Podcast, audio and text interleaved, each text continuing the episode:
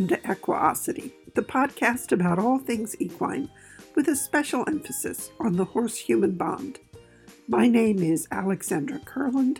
I'm the author of The Click That Teaches, a step by step guide in pictures, and many other books and DVDs about clicker training.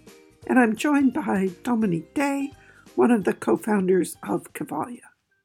This is part two of our celebration of the one year anniversary of my online clinics. We're marking the occasion by getting together with some of the people who are regulars in the clinic coaching sessions. Last week you met Connie Dwyer, Taylor Culbert, Dr. Claire St. Peter, who's been a regular guest on these podcasts, Amy Stevenson, Muna Clough, Jennifer Koning, Marcy Ingram, and Svenja Sawinski. This group represents a wide range of experience, both with clicker training and with horses. But each one of them is an expert in her own experience. And as you heard last week, they have a lot of great training wisdom to share. We ended last time with Svenja posing a question about the puzzles that clicker training presents when you first begin to explore it. Svenja began her question by talking about balance. So that's where we'll begin as we jump back into the conversation. Very, very small weight shifts that you're causing that then result in this dressage work while standing around. And then yes. there are those traditional people looking at that and the only thing that is seen is that you're feeding the horse a lot of treats. Well so from the outside when you're coming from the traditional training you don't see what's going on and you don't really understand what's going on. And even if you're diving into the positive reinforcement part it's really really hard to to shift the perspective. So so i remember that was really difficult for me to understand how can I get a horse to move without applying pressure? Like how the hell do I make a horse move? How, how? without raising my yeah. hand, without I, having a when I don't have any, a whip. yeah, yeah. exactly. Like like how it was just not. It was just not possible for me to imagine. It, it took me several months to wrap my head around a lot of these things that are kind of upside down to the 20 years that I've trained horses before. And it's and and here's I, I actually bring a, a question to the group now because I'm wondering, are there other things that you can still remember from the beginnings of your clicker training that were similar, like where you really struggled to get to get that old image out of your heads that, that was so ingrained in it, it, it, yeah is, is there something you can you can relate like anyone of, of the other that is an absolutely phenomenal question and while we're giving people time to think of you know what was it so that they're not like a deer in the light of a headlamps i'm sure there will be people listening to this who are going Svenja, how did you get a horse to move? You know, you can't throw that out without answering yeah. the, the oh yeah that's yeah that's right.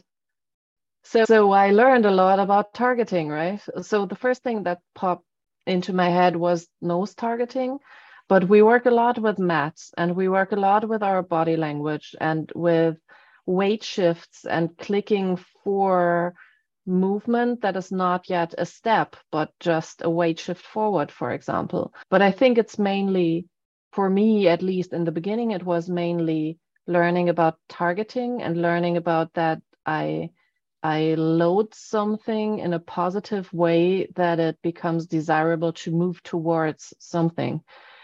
And it's I don't know, it's it's really it really feels like I got trained to lose that because in every other normal life circumstance, that's something very obvious for me. You move towards something where you want to go.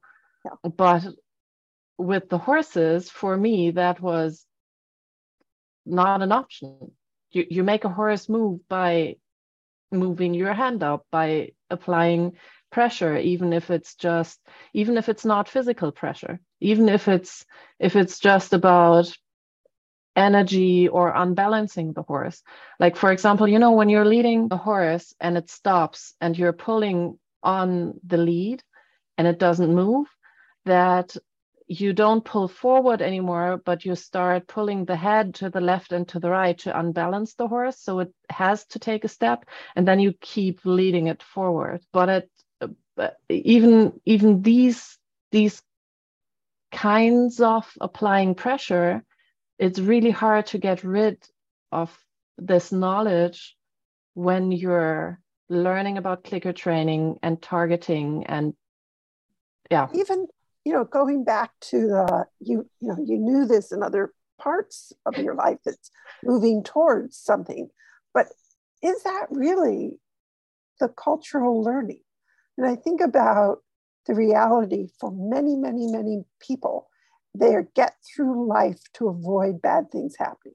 Why do you go to work? To earn a paycheck. What does that paycheck allow you to do? Keep a roof over your head. So why do you get up in the morning and move through your day put food on the table and keep a roof over your head. And so, for a lot of people, their life really, if you really look at what is the main motivation, it's they are they are moving away from things that are unpleasant. And occasionally in life, you get to have some treats where you're actively moving towards something, or you're a lucky person who has found a way to follow your bliss, to follow your passion, and that you get up in the morning so excited to move through your day because you're actually working on projects that you love. But for so many people, I think the cultural training is that you're doing this to avoid something unpleasant. And so, of course, it would be the cultural norm that to get a horse to move forward, you use a, a, a, crop and you tap him with a crop. And you're a nice person. You're not going to raise welts. You're not going to beat him with the crop, but you're carrying the crop. And Dominique, you have said to me so many times that you've heard people who say, "Oh, you know, I just, I just carry the whip. I just point the whip." But mm-hmm. then you see them. It's when, just uh, an extension of my arm. Yep. I got, I got that today. So I, I, I took took a whip to move a group of horses out of an area where they were. And I was picking up that whip because so all of the other horses are traditionally trained, right? It's yeah. just my horse that is that is not. So I was moving towards the herd and my stable owner was saying, "Oh, you got a motivation stick there." And I thought, yeah, I'm not going to go into this conversation, but this this really is is a word we shouldn't use because it it makes you think of something aversive like it's not that bad or it's even a good thing because you know it's just an extension of your arm. You're or never going to do anything. or actually when they call it a motivation stick they're being honest. Yeah it's you true. know, they're being honest. They're saying this horse is is moving because he's motivated to move away from you because he knows that if he doesn't he'll get smacked. So we're being more honest in some ways you know what is what is the motivation? But when it because you know, usually you know when when people say oh your horse is just doing it for the food those people will not admit that the reason why their horse is moving is because they don't want to get hurt or they don't want to be scared. They won't be lucid on the actual motivation of their horse. They seem to be lucid on the motivation of my horse, which is getting the food. And yet, you know, we're we're past that. Well, we're never past that because the horses always do want the food, but it really feels like they're enjoying the work so much that it really is about both now the food and the work.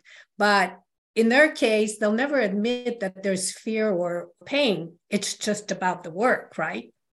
Yes, he should respect you.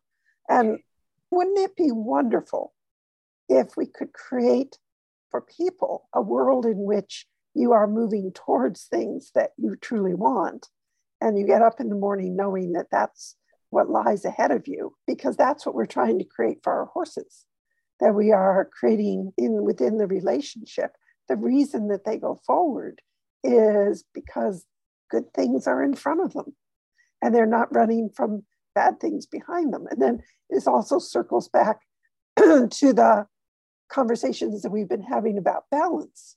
So, one of the reasons that Darian started to move forward was because he was in better balance. You know, I think about that the, the comparison video that we did. This was we were it was an online clinic, but it was before this new cluster of clinics went on.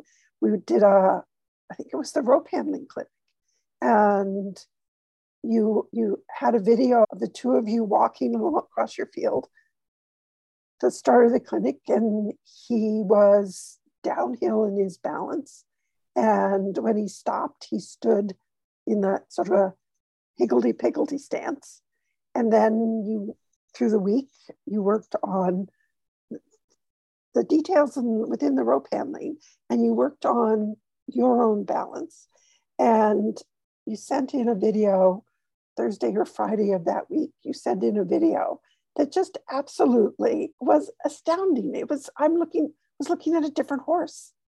He's marching forward. He was stopping square underneath himself. When I pulled stills of here's how he was standing in the baseline video, here's how he's standing four days later, it was like, it's not the same horse. It was really fun. So he could move.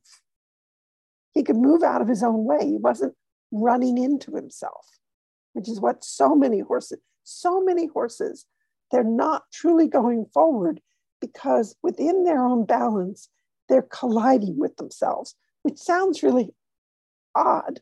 But you sort of think about what is it, the, the bumper cars in the amusement park where you, you get in and you you're crashing into other of these little cars that's kind of what a horse is like who's out of balance, keeps crashing into himself. Or you think about a drill team. So the, the drill team of the horse is the, the head, the neck, the shoulders, and rib cage and the hips, and they're out of alignment. So when the horse tries to turn, he can't turn because there are parts of him that are in the way. So he can't go forward. And then you get out the whip to make him go forward. And yes, he moves, but he's not moving forward with balance. It takes a lot of effort, a lot of energy. He's not happy. He doesn't really want to do this. And when he sees you coming, he'd rather walk the other way. It does not always work either. So, so yeah. as I was mentioning, my my four year old daughter, I sometimes bring her into the herd as well. And there's, in particular, there's one horse that is. They are all very very gentle with her but there's one horse where I really keep an eye on the two of them because I can see that it might happen when he's moving away, for example, from another horse. He might not be able to sort out his feet and not get her underneath. Yes. While with my horse, I know he has learned so much, especially in the multiple mats lesson, right? He has learned so much to balance himself and just move out of the way in the direction he wants to go with rocking backwards his weight yes. and, and not falling forward that I, I have full trust that he will not fall over her by accident there's nothing going to ha- happen that is that is going in that direction but most of the other horses move very differently yes. and they do not have that body control because they've never learned. They just, you know, if you're applying pressure, they just somehow try to get out, out of the way, but they're not feeling into their body and they're not learning this self awareness. Yeah. Which means they cannot apply it in in other situations either. Yes. Yeah. Sorry, Amy. I, I had to jump into that. No, that was that was that was an important statement, and I would love to. I think that pad that you're describing would be a phenomenal tool for riders. So, Amy, yeah. jump, jump in. What I was just thinking about was not only with the horses who are stuck and they won't go, and you feel like you have to use force on the lead to try to help them to unbalance so they unstick and can walk forward. And I know that's a problem that I have with one of mine.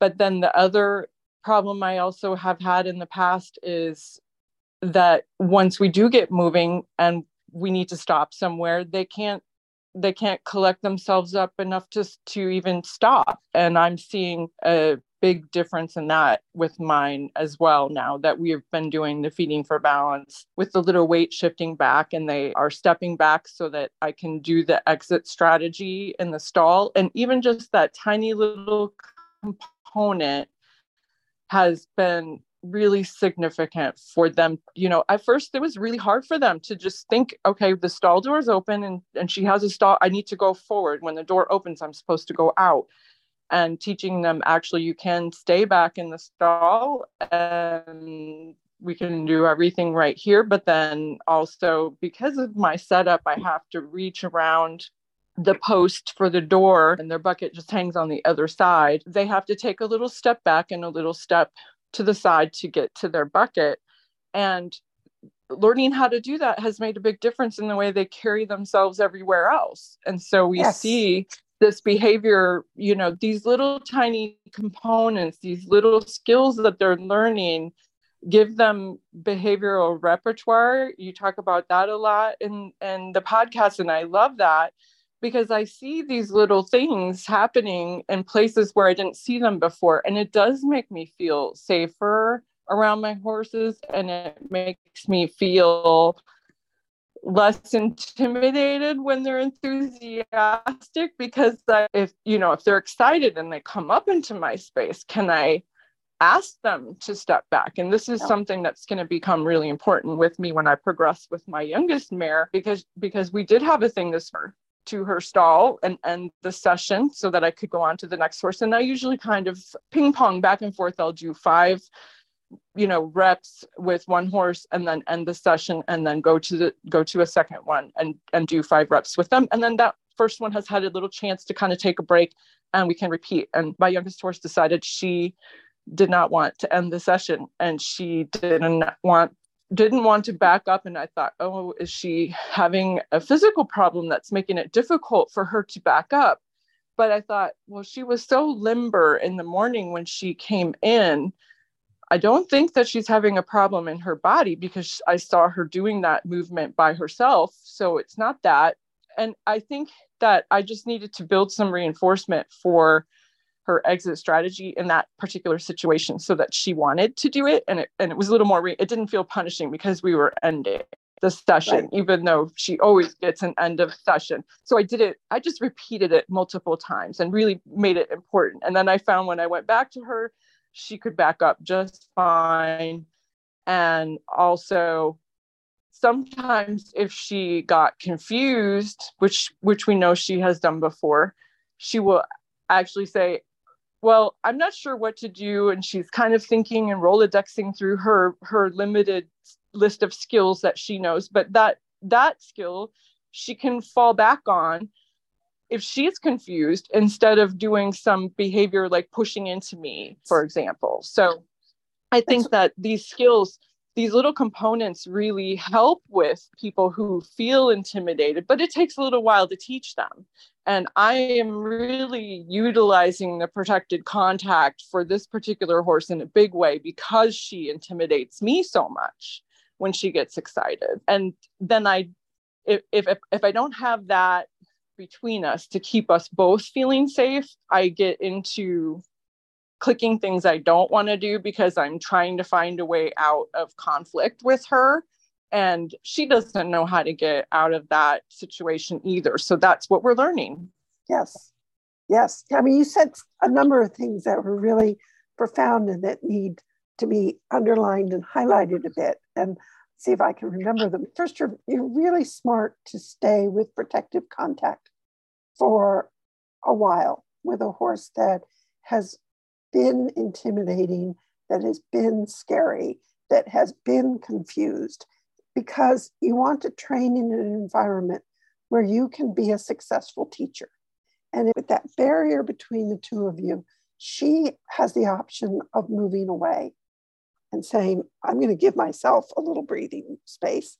And you have the option of stepping away as well. And you can be a better teacher when you're working in that kind of a setup. And that the foundation lessons of putting backing in, putting head lowering in, going into stillness. So these become these become so well known that the horse uses these behaviors. I'm confused, I'm going to drop my head. I'm confused, I'm going to back up out of your space. That's so important when we're dealing with uh, even even sweet, well behaved, easy to get along with horse can have moments that are that can be intimidating just because of their size. So putting those behaviors in really really important and then these teaching these little dance steps we'll call them how to maneuver in a tight space transfers to other areas so I, you know, when you were talking about that little maneuver that your horse learned in the stall it made me think of a video i was sent a while back of someone who was just starting to explore clicker training. And she showed me this video clip that her trainer was working the horse, trying to get the horse to, it was sort of an agility course type of setup where they wanted the horse to go through a gate that was fairly muddy, turn and close the gate. And this was done under saddle. And the horse couldn't do it. The horse just could not do it. He did not understand how he was to maneuver his body. And, and I was like, get off. Teach the horse all of these component pieces and then go to the gate. But you're you're starting at the end goal, not at the other end of the, of the spectrum where you're teaching these small component pieces. Well, you're teaching these dance steps so that when you get out into the real world and you need to ask a horse to move through a gate with you. That's a horse who's going to know how to do it and who's going to know how to do a whole lot of other things as well.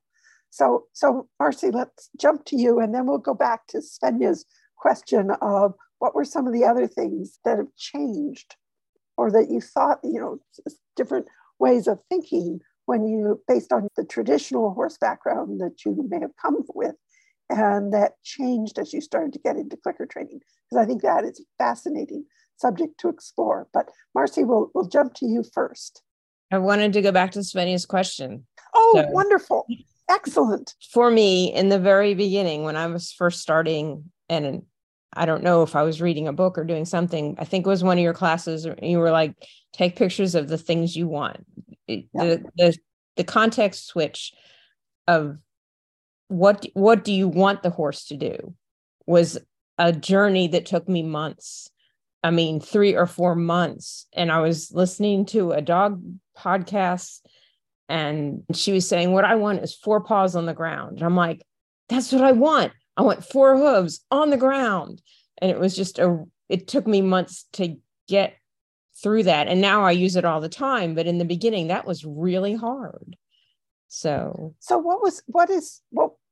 Because that's an example that I often use of saying when you're starting out, you have a horse who's crowding into you, who's stepping on your toes, and you're saying, "I don't want my horse barging in." I'm talking about teaching the grown-ups or talking, for example. We say, "You know, I don't want my horse barging into me. I don't want my horse stepping on my toes." Well, what do you want? And so you're saying that it was very easy to say what you didn't want that be correct? Yeah, that was the traditional training. The horse, what is the horse not doing? We're going to, that's traditional. You identify the problem. The horse is not jumping the fence. Therefore, we get the horse to jump the fence. The traditional approach. You, you identify where your problem is and you work toward it. And okay. you, but for me, the, the big, you know, what do I want from my horse was a, was a, a journey in the very beginning yeah. of training. So finding a way of really clearly stating this mm-hmm. is what I want was a struggle because there's so much of I can see what I don't want and that's in my face. And linguistically, I think we're trained to say, I don't want. That's easy. That's so easy. Often, what comes out first is I'll describe this by giving the non example. This is what it doesn't look like. so now what does it look like? Yeah. So Svenja, you've got your hand up as well. So Yeah, because I I would like to jump in right there because I can totally relate, especially especially with the example of four feet on the ground. So I have two horses. One of them is around 30 years old now. So he's obviously not done the clicker training journey with me his whole life. So I still remember how he was very well behaved. I could always park him in the stable passageway and he would not move. And I could put him there. I did not have to tie him. He was one of those really well behaved horses. And how did I get there? Over years, I was waiting for him to make a move and punish that. And it was really difficult for me to get out of that. And it's not just knowing what I want with the four feet on the ground, but it's also that I had to get out of that habit of waiting for the mistake that the horse will do to be able to punish that to show the horse what I actually want. And it's really, really weird when I'm talking about it now. But at that stage, it was very hard for me not to wait for the mistake, but to reward before that, to reward what I wanted, to to not wait for the horse moving a foot, moving it back, moving a foot, moving it back until everyone is so annoyed that they're just not moving anymore. And it's, it, yeah, I I can yeah. I can very much relate. I think uh, that's to, that's that. a profoundly important statement again, and it also then you get to the the four second rule. You know, if you think the horse is going to move in four seconds, stop what you're doing, click and reinforce in three. Stop while it's still good. But I know a lot of people really struggle with that. And you've just explained, you've given an explanation for why. You're basically testing the behavior. You've been trained to break it. Let me stay at four seconds and five seconds because at six seconds he's going to move, and then I can tell him, don't do that, is the training.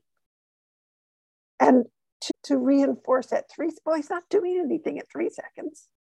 He's only done it for three seconds. Surely he should be doing it longer. I can see that that could be a real psychological hurdle, which relates again, Claire, to the short sessions. How can I ever get anything done if I'm only using five treats? Now, very important statement. So, what other cultural changes have you experienced moving into clicker training? I think that's such an important question. Do you remember sort of what were some of the things that tripped you up? So, Taylor. I mean, I think one of the biggest changes for me in sort of a like conceptual framework is thinking about a no as not as a final answer, but as a not yet. That yes, we are not there yet, but we will be, and not as having not as the no being some deeply ingrained essence of the horse's personality. I think that's a really huge shift in the way that you think about the the information your horse is yeah. giving you no, and what to no is no is truly just information and that it's our responsibility to acknowledge the no and figure out what to do about it you know why is the no there is it that all of his friends were just turned out, and I haven't trained this behavior to that level of environmental change that he doesn't care that his friends have just gone out. Is he saying no because what I'm asking is physically hard for him and maybe it even hurts? Is he saying no because he doesn't understand what I'm asking him to do and I just need to break the training down into smaller pieces and teach the component skills? What is this information telling me? So it's sending us on an exploratory path. It, it's not sending us into a brick wall, which is I think is really important. And so Svenja, yeah, I, yeah, that's really important for me. That a no or something that does not work is just information. So I would always beat up myself on how bad a trainer I was. And actually, my husband says ever since I switched to positive reinforcement training, I'm coming home from the stable in a happy way. And I used to come home telling him all those things that didn't work. like I, I should be able to do this or my horse should be able to do this and it doesn't work and now i'm just treating those situations as information they they actually happen a lot less as well and i have to focus on the positive and the good things. That's that's a huge change but also really take things that might feel negative to me as information that just makes me explore things more and try to figure out a different way. This is this is something that is also helping me coming back to the stifle issue conversation we had in the beginning because it helps a lot with horses with physical issues where they give subtle no's. Yes. But what you can do now is you can go and try to figure out where can i get a yes how can i get a yes what do i need to change? And it's given me a whole new repertoire and also like a whole new emotions treating no's and yeah difficult situations just as information. This is this is really important. It's so liberating isn't it? Yeah. It, and it gives it gives these horses who do have physical issues maybe active injuries that who might otherwise either be forced to work until they just can't and they either break down completely or they explode and they hurt somebody or or they're just so difficult or not fun to work with that they end up just being pasture pets. It gives us a whole expanded way of interacting with them. And they aren't discards. They were never discards, but they certainly are not discards that we can work with them in a way that is meaningful, that is helpful to them, and who knows where it can lead. We know from ourselves when you've had an injury, our bodies have just such enormous capacity for healing. If you give yourself half an opportunity, we have an enormous opportunity for healing. And so do the horses. So Taylor, you've got your hand up. I just Svenja, I just wanted to agree with what you said about it, like the the changing from a no to not yet mindset also totally applies to how I feel about myself in my relationship to horses. And that I certainly still can be very hard on myself. And I certainly have moments with my horse, Theo, where I'm like, I don't know what I'm doing with this horse. And then sometimes I have to be like, I don't know what I'm doing yet. I will figure it out. And my horse is only 10. So I keep telling myself, I have 25 years to figure out what I'm doing with him. So we'll get there. We will figure it out. So, so what were some of the other cultural changes that, Claire? What what comes to mind for you because you you come from a long established horse background? I think one of the pieces is is thinking about fitting into communities.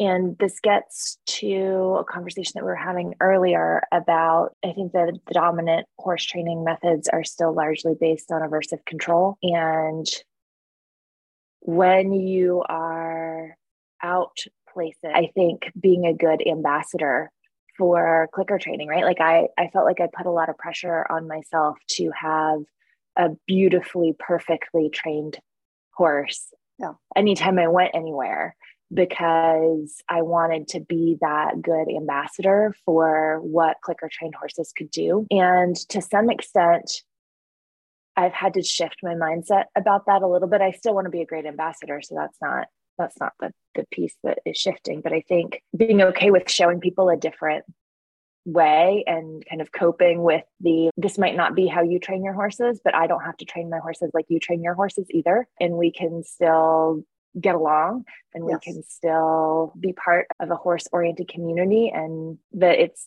being able to interface in those situations where you might be the only person or one of just a few people who is using clicker training or positive reinforcement and, and starting to have conversations with people about why I've selected to use pos- more positive reinforcement techniques. And that is particularly challenging for me to avoid all the weeds and also particularly challenging because people lecturing me about the science yes. doesn't go well. And so I think that's been a shift for me. So, what kinds of situations have you found yourself in where people are trying to explain to you the science behind what they're doing. Can you share a little some of those those stories? I want to hear that too. Well, I think so I am invested in equine welfare. And so that means that I have interface. There's a major therapeutic riding center that's about a mile and a half up the road from me that uses more traditional training techniques. And I have rescued several of my horses from a statewide rescue organization. I volunteer for them. And not always do all the people like know what my background is. You know, like I show up and I'm a volunteer at the horse event, like all the other volunteers at the horse event, except that I'm interacting with horses differently. And you know, I, have been lectured about ethology and and boundaries and boundary setting with horses and why you need to shove this horse away, and that positive reinforcement approaches have not been shown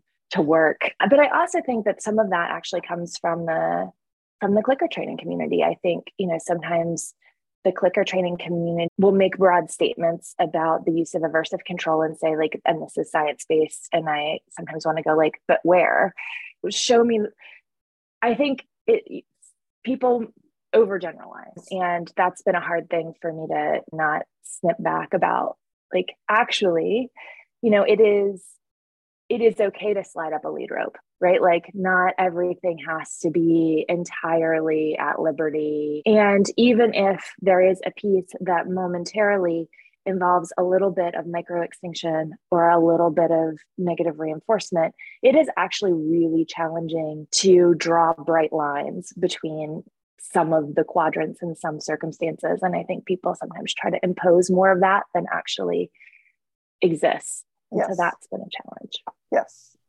And for practical reasons, we choose to put halters and leads on horses and we choose to get on their backs and that involves tactile communication. We have what is potentially a restraint device, a halter and a lead rope. And the question is, is never, are we putting a halter and a lead rope on a horse, but it's how are we teaching that horse how to respond to the communication system? It's a hunk of rope. Does the horse regard it as an aversive, unpleasant, you know, that you've used that hunk of rope to shank him and, and inflict pain to keep him from barging forward? Or have you used it as a communication system that's been taught carefully and well using small steps, positive reinforcement? It's a huge difference. It's a huge difference. When we take our horses out in public, things will often look different. And it's okay. I remember this was years ago now. I did a, a demo at the Equine Affaire, and four of my clients took their horses. So they, they were going to be my demo horses for the presentation. And they had a ball while they were there. They had their horses in the back barns, and the back parking areas where there's all this activity and other horses and so on. And they would take their horses out and they'd be leading them. They'd have their lead in one hand and their mat in the other. And whenever something that might be a little unnerving for their horses, because these were these were not horses who were used to showing. So these were not horses who were used to going places. So going to the Equine Affaire was a big deal. And whenever the horses looked a little worried about something, they just plopped the mat down on the ground and their horses would stand on the mat, put their heads down, and all would be well with the world. It looks different. And so it's okay if it looks different. And it's okay if we go about solving a problem in a different way. We can be good ambassadors, but we do have to be careful how we talk about the work because you know we talk about traditional training or the training that we knew before but i want to be careful about not pushing against where somebody is or what somebody is bringing into the clicker training i certainly brought in quite a, a large tool chest, you know, toolbox of a horse experience into my clicker training experience. Some of it I discarded right away. A lot of it I have kept and just transformed or softened around the edges, but much of it has been useful. And I learned from some very, very, very good negative reinforcement trainers, very skilled negative reinforcement trainers. But I want to go back and work in a way that I learned years and years ago without the benefit of clicker training? No.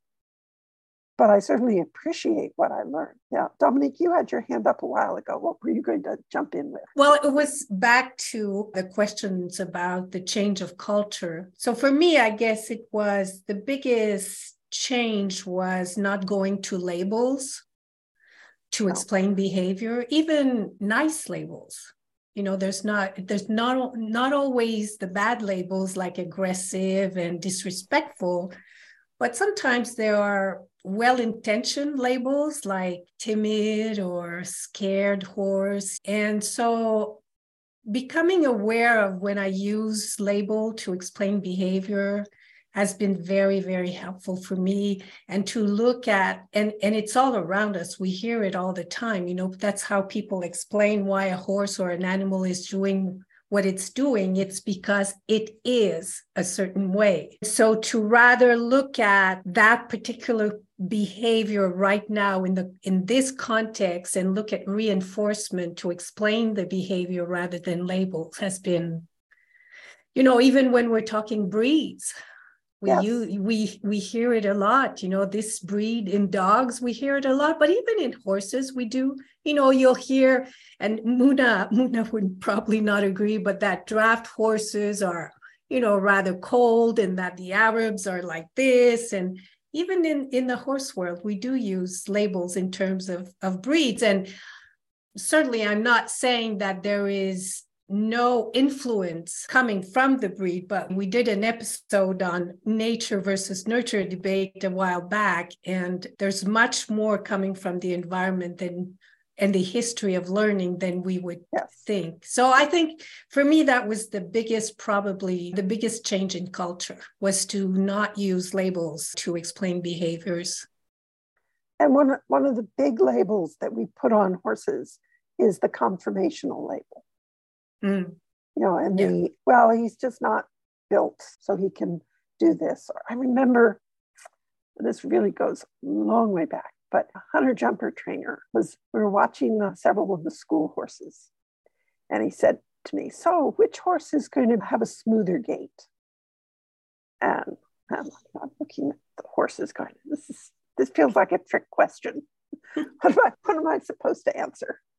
And there was one horse who had very long pasterns and it's a thoroughbred and he had the long sloping pastern and the other had short upright pasterns was a quarter horse and so well you know the, the horse with the short upright pasterns is going to be much choppier he's just going to be a more uncomfortable horse to, to ride because he's got these short pasterns well what i've learned is that it's tension that makes horses hard mm. to ride. That when you have a horse that is very tight in his body, he is going to be very, very choppy. But when you can work with him in a way that he starts to let go of that tension and he starts to pick himself up.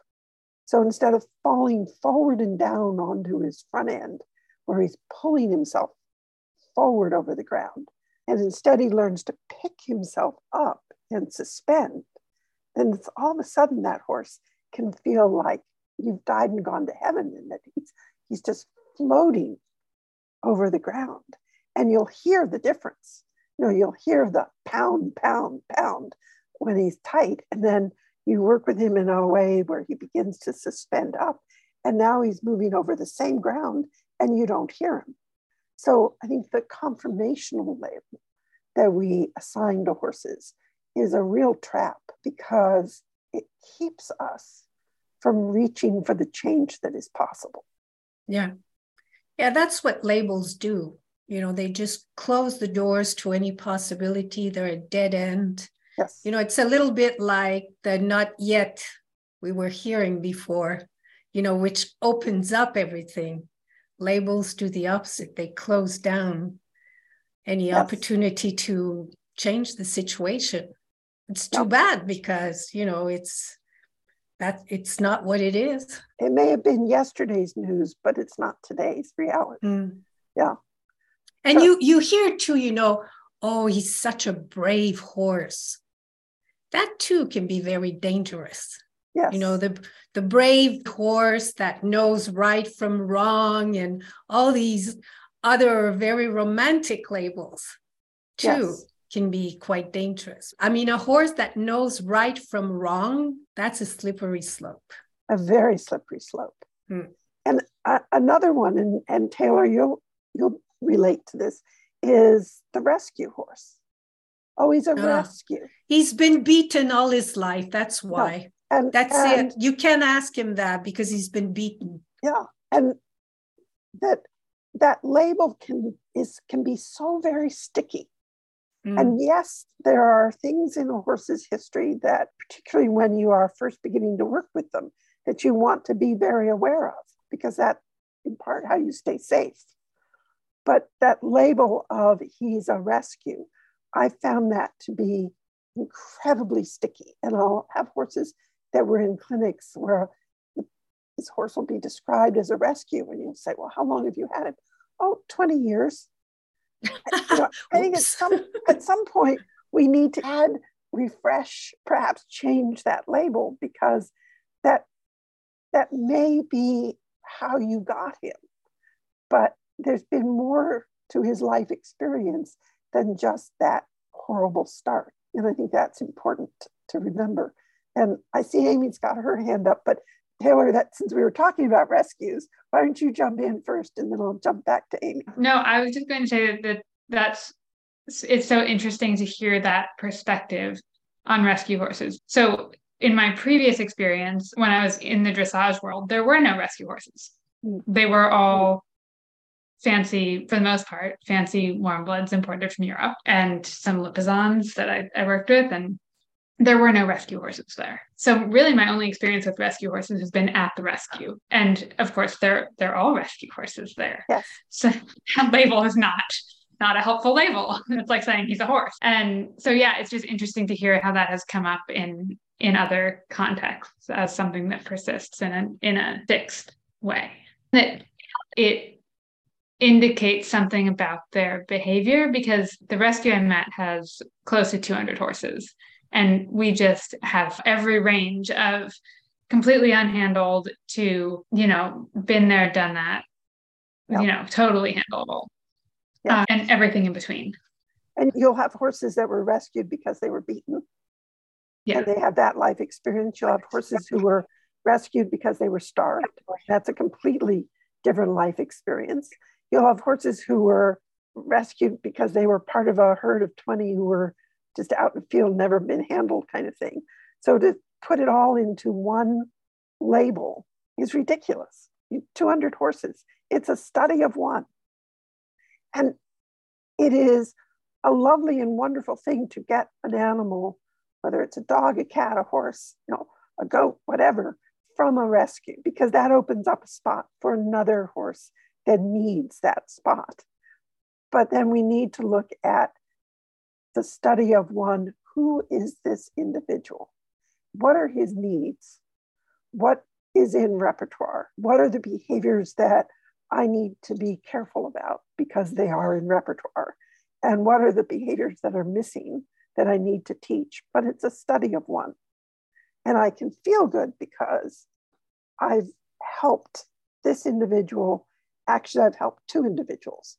I've helped this individual that I've brought to my home. And I've opened up a spot for the individual that now can move into that opening at the rescue. But I need to be careful about the stickiness of the rescue label. Yeah. So, Amy, what your hand's been up for a while. I just had a few thoughts that came to my mind listening to what people have said about labels and how their feelings have changed about going to the barn and what they're doing and how they talk about it when they come home afterwards and how it's changed to say it's more joyful. And at my barn, when I had other people around in particular, she shouldn't be doing that at this age. and oh, it made yes. me feel bad because yes. I thought, well, her behavior is just she's being a normal baby and she doesn't know what she should be doing. But then I felt like I had to somehow adjust that or hide it or protect it or you know all the things we do as humans to kind of make our environment easier more livable for us around these judgment statements. But when i don't have anybody at my barn right now except for me and my husband and i can approach it more as a study of one and get rid of all of that judgment Yes. yeah adding the judgment statements onto the whole labeling thing would be my contribution to And- that part of the conversation as far as things that have changed from a traditional mentality And it's actually a really good addition coming on the heels of the stickiness labels. You know, so if, if I have a horse who is a rescue and I refer to the horse as a rescue, in part that's a protection for me because it reduces the shoulds. Because if I've bought the fancy, well trained, trained professionally horse who's now giving me a hard time and I can barely ride him, then you know where does that leave me? But if I have, if I can say, well, he's a rescue, then people, you know, then he's doing great, dear. So in part, keeping that label just helps me to have breathing room. And I, I think what we need to recognize is why are we keeping the label? What does the labels serve? What function does that label serve? Yeah. So behavior has a function right Yes. all behavior has a Yes. function and and that's part of the questioning that i find myself doing not just why did my horse do that instead of saying my horse shouldn't do that or they should be doing something else it's they did this behavior i wonder why they did it and how could i help them find a different behavior? But then also applying that same thinking to myself. When i see myself behave in a certain way why did i do that? What function is it serving for me? Is there a way i could do this in a softer way a more emotionally balanced way for myself so that i am giving my best to my horse to help them be more emotionally balanced? And that is also new. I, I know somebody and i can't think of who it was that said it because so many amazing things have been said but just you know it's it's just changing how i feel when i come home from the Yes. barn and things i'm saying the way that i'm talking about my horses and my training and how i feel about myself and it's it's adding to my own behavioral repertoire Yes. And sometimes the function of that label is to be able to talk about this is where we were and this is how much I have learned and worked through to get where I currently am. So, you know, I started with an aggressive horse, I started with a rescue horse. And this is what I've had to to learn in order to be successful with that horse. There's a element there that of feeling good, of having that label make me feel really good because I wasn't starting with a clean, easy slate. I was starting in a really deep hole that I had to climb out of. And I'm proud. I'm really proud that I could climb out of that hole. So, you know, labels, labels are complex. So Svenja, you have your hand up. Yeah, so so one thing I want to oh. add is Amy just said, you know, about the what's the function and thinking like applying that to ourselves as well, but also going further and applying that to the people I'm living with and I'm working with. I like making this a habit, asking myself what's the function of the behavior that I'm seeing is really helping me be more patient and but i'm now, i'm lacking the english word but like being more open for people behaving in a weird way. Mm. like where i would think why is that person doing that? That's totally stupid. Instead of thinking that i'm trying to figure out what might be the reason behind that? What's the function of that behavior that that person is showing? But actually i i wanted to to jump back to well give a give a little story on what Dominique said about the labels go in both directions. So it, it we're usually trying to talk about negative labels but one trap i fell into i think it was one and a half or or even two years ago now was I thought of my then like eight year old horse. I, I really wanted to be this really good horse trainer and I'm doing baby steps and I'm I'm looking at this horse that is a study of one and he has not been out of his barn really in in the last i don't know two or three years. So i want to start out going for walks with him again. And i'm going to build that in really tiny baby steps. So i went with my fitness watch and i thought this is this horse that has been well has not has much environmental change. And i really have to start very very small steps with him. And i was tracking okay that one day i went 500 meters and then went back again.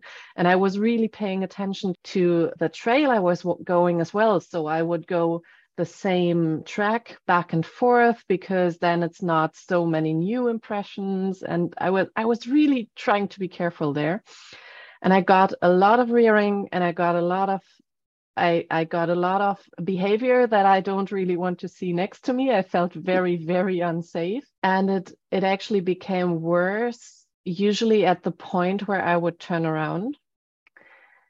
And I couldn't figure out why. So my reaction was, I want to be a good horse trainer and I have this horse and I've overwhelmed him. And this is, I, I really need to take a step back. And I never like got any further. Like the behavior stayed the same. And I kept getting the rearing and I kept getting very, yeah, frustrated emotional behavior until I figured out that he actually wanted to go further. So the problem is, and it is until today, that I need to go at least three kilometers or more than 40 minutes until I can actually turn him around and he's okay with me walking back to the barn. And please not the same way as before. Please make it a make it a circle. But it but it took me like a lot of time to figure out what the problem was because I had put that label of the of the horse that doesn't know anything and now needs to be like really taken care of. Yeah. Like I, I had to put that picture in my head and it it really wasn't helpful in finding a solution to my problem. It's a wonderful, wonderful study of one example. Yeah, it's a great story. Yeah. You know, I find that the for me, it being aware of label, it's not that I never use them anymore because you know I'm sure I use them a lot. I use labels to communicate. Yeah, um, but but even you know the kind of labels that you know we were talking about aggressive or brave right. or whatever. It's just that being aware of them, I think, has made me more precise in my way of thinking and looking at the situation. So I might still say, you know, I'm getting these aggressive behaviors, but I'll I'll make an effort to really identify the circumstances in which yes.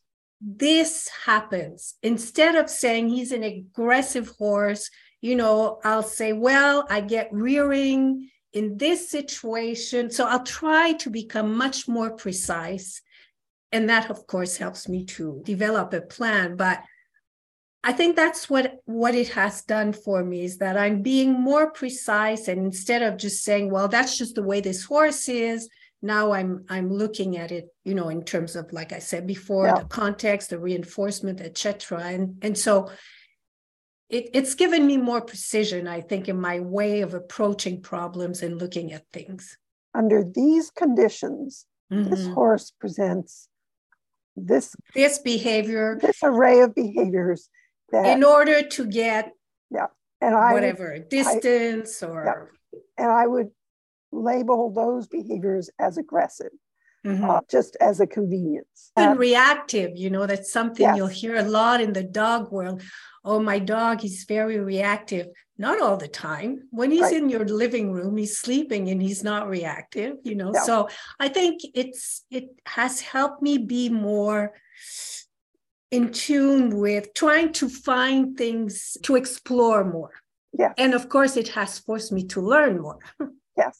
So, Claire, jump well, in. I think, yeah, one of the things that I've I learned early on working with educators is that if a teacher refers a student for me because of aggression, right? Like this is an aggressive student, I can't presume anything about that student when I walk into the classroom because some teachers will mean this is a student who is going to take his computer and throw it against a wall. And other teachers will mean this is a student who is going to hit another student. And other teachers will mean like this is a student who's going to call somebody a name.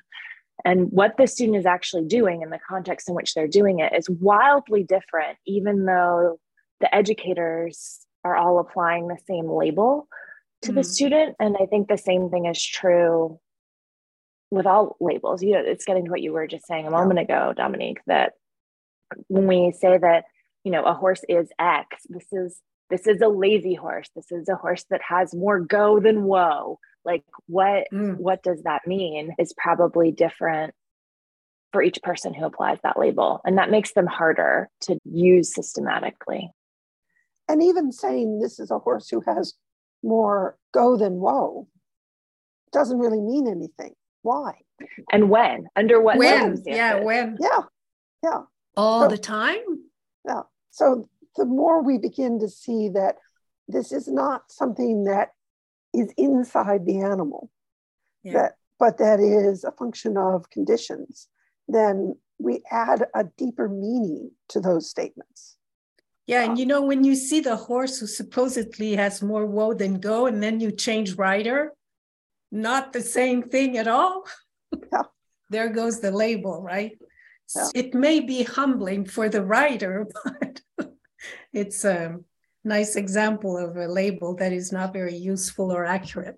So now I want to circle back to where we started, which was this whole question of horses with physical issues, because this seems to me to be talk about a label, but it seems mm. to be a big bucket that a lot of horses fall into.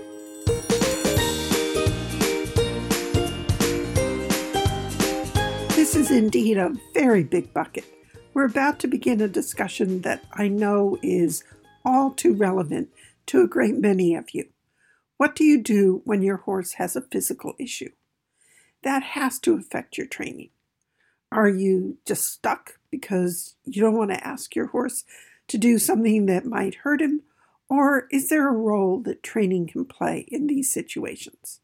How do you keep moving forward while still protecting your horse? Those are some of the questions that we'll be exploring next time. So, again, if you want to learn more about the online clinics, do please visit my website, theclickercenter.com. And if you have any questions about the clinics, you can always email me directly. I want to thank again everyone who participated in this panel discussion Connie Dwyer, Taylor Culbert, Dr. Claire St. Peter, Svenja Sawinski, Amy Stevenson, Muna Clough, Jennifer Koning, and Marcy Ingram. Thank you, everyone. Next time, we'll dive into the discussion of what to do when you recognize that the difficulties you've been encountering in your training may be rooted in a physical issue. How do you keep moving forward in your training while still protecting your horse? That's what we'll be looking at next time. And next time as well, I have a really fun announcement that I'm going to be making, but I'm not going to say anything more about it. You'll have to wait until next time to find out what it is. So until then, train well and have fun with your horses.